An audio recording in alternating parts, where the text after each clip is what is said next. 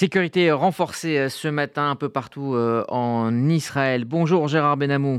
Bonjour Rudy, bonjour à tous. Vous êtes notre correspondant permanent en Israël avant d'évoquer donc le retrait euh, des troupes israéliennes à Jenin et la mort de ce soldat. On va revenir tout d'abord sur l'attentat à la voiture bélier à Tel Aviv qui a fait hier cinq blessés graves.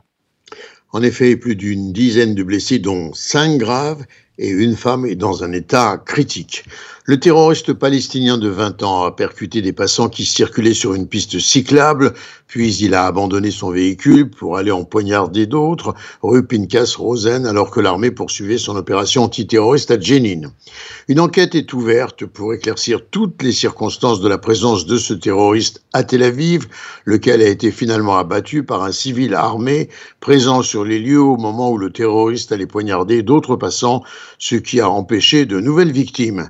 L'agence de sécurité intérieure a précisé qu'il était originaire de la ville d'As-Samou, dans le sud de la Cisjordanie, près d'Hébron. Les spécialistes sécuritaires estiment que des centaines de Palestiniens parviennent chaque jour à franchir la ligne qui sépare Israël de la Cisjordanie. Le Shin Bet a précisé qu'Abed al-Wahab Khalila n'avait dans le passé commis aucune infraction à la sécurité. Le chef de la police, Kobi Shabtai, Arrivés sur les lieux, de même que le ministre de la Sécurité nationale, Itamar Ben-Gvir, ont félicité le civil armé qui a abattu le terroriste. Le groupe terroriste palestinien Hamas, à la tête de la bande de Gaza, s'est employé à lier l'opération à avec l'attentat de Tel Aviv, affirmant qu'il s'agissait d'une première réponse, je cite, au crime de l'occupation à Jenin. Et les opérations euh, qui visaient des infrastructures terroristes à Jenin ont pris fin euh, dans la soirée après 40 heures de combat. En effet, les forces de Tsahal sont sorties hier soir de Jenin.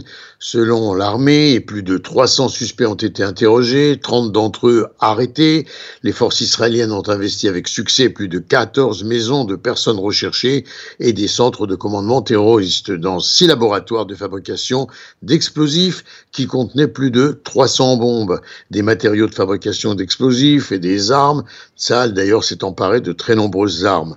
Pendant la phase de retrait, un groupe de terroristes qui se cachaient dans un cimetière a été éliminé par les airs après des tirs intensifs. Les hommes armés représentaient une menace directe pour les forces de sécurité en train d'évacuer le camp de réfugiés, selon le porte-parole de Tsahal, lequel a souligné une fois de plus, on peut constater l'utilisation par les terroristes de sites civils à travers la ville et le camp de réfugiés de Jenin. Du côté d'Israël, le sergent David Yehuda Israq, 23 ans, originaire de l'implantation de Bethel en Cisjordanie, a été tué par des tirs terroristes. Et donc, euh, cinq roquettes ont été euh, lancées vers Israël et euh, stoppées par le dôme de fer. Oui, une maison, cependant, a été moyennement endommagée à Sderot. Et puis, quel que soit qui a tiré dit-on du côté de l'armée, euh, le Hamas contrôlant Gaza est considéré comme responsable et il semble cependant qu'il a voulu euh, choisir de rester en dehors selon les mises en garde de l'armée. En tout cas, l'armée a riposté sur des sites stratégiques à Gaza. Dans l'opposition, en Israël, on a euh, évidemment soutenu cette opération à Jenin. Dans, dans le même temps, on exige la fin de la refonte du système judiciaire. Oui, une réforme qui se poursuit par étapes, discrètes mais bien réelles, parallèlement aux opérations sécuritaires de Tsahal. Lapide et Gantz appellent le gouvernement à mettre un terme aux efforts pour réformer le système judiciaire. Benny Gantz, comme en écho à Yair Lapide, a lui aussi exigé l'arrêt de la réforme, accusant Netanyahu de faire avancer le processus législatif tout en négligeant des questions autrement plus urgentes, soulignant notre unité et notre force sont essentielles à notre existence. Netanyahu doit en conséquence faire face à nos énormes défis et stopper ses efforts législatifs, a insisté Benny Gantz, ajoutant en place de se préoccuper du démantèlement de la démocratie et de son coup d'État. Et par ailleurs, il faut signaler que la commission des lois de la Knesset, dirigée par Simcha Rothman, a approuvé la réduction du champ d'application de la clause de raisonnabilité. Cette mesure est comprise dans la réforme judiciaire. Elle va donc euh, poursuivre son parcours législatif et en principe, elle devrait être présentée au vote de la Knesset en première lecture dès lundi prochain. Et Benjamin Netanyahou était présent lors d'un événement en l'honneur de l'indépendance des États-Unis. C'était au musée euh, d'Israël à Jérusalem. Il a dû euh, faire face à une manifestation.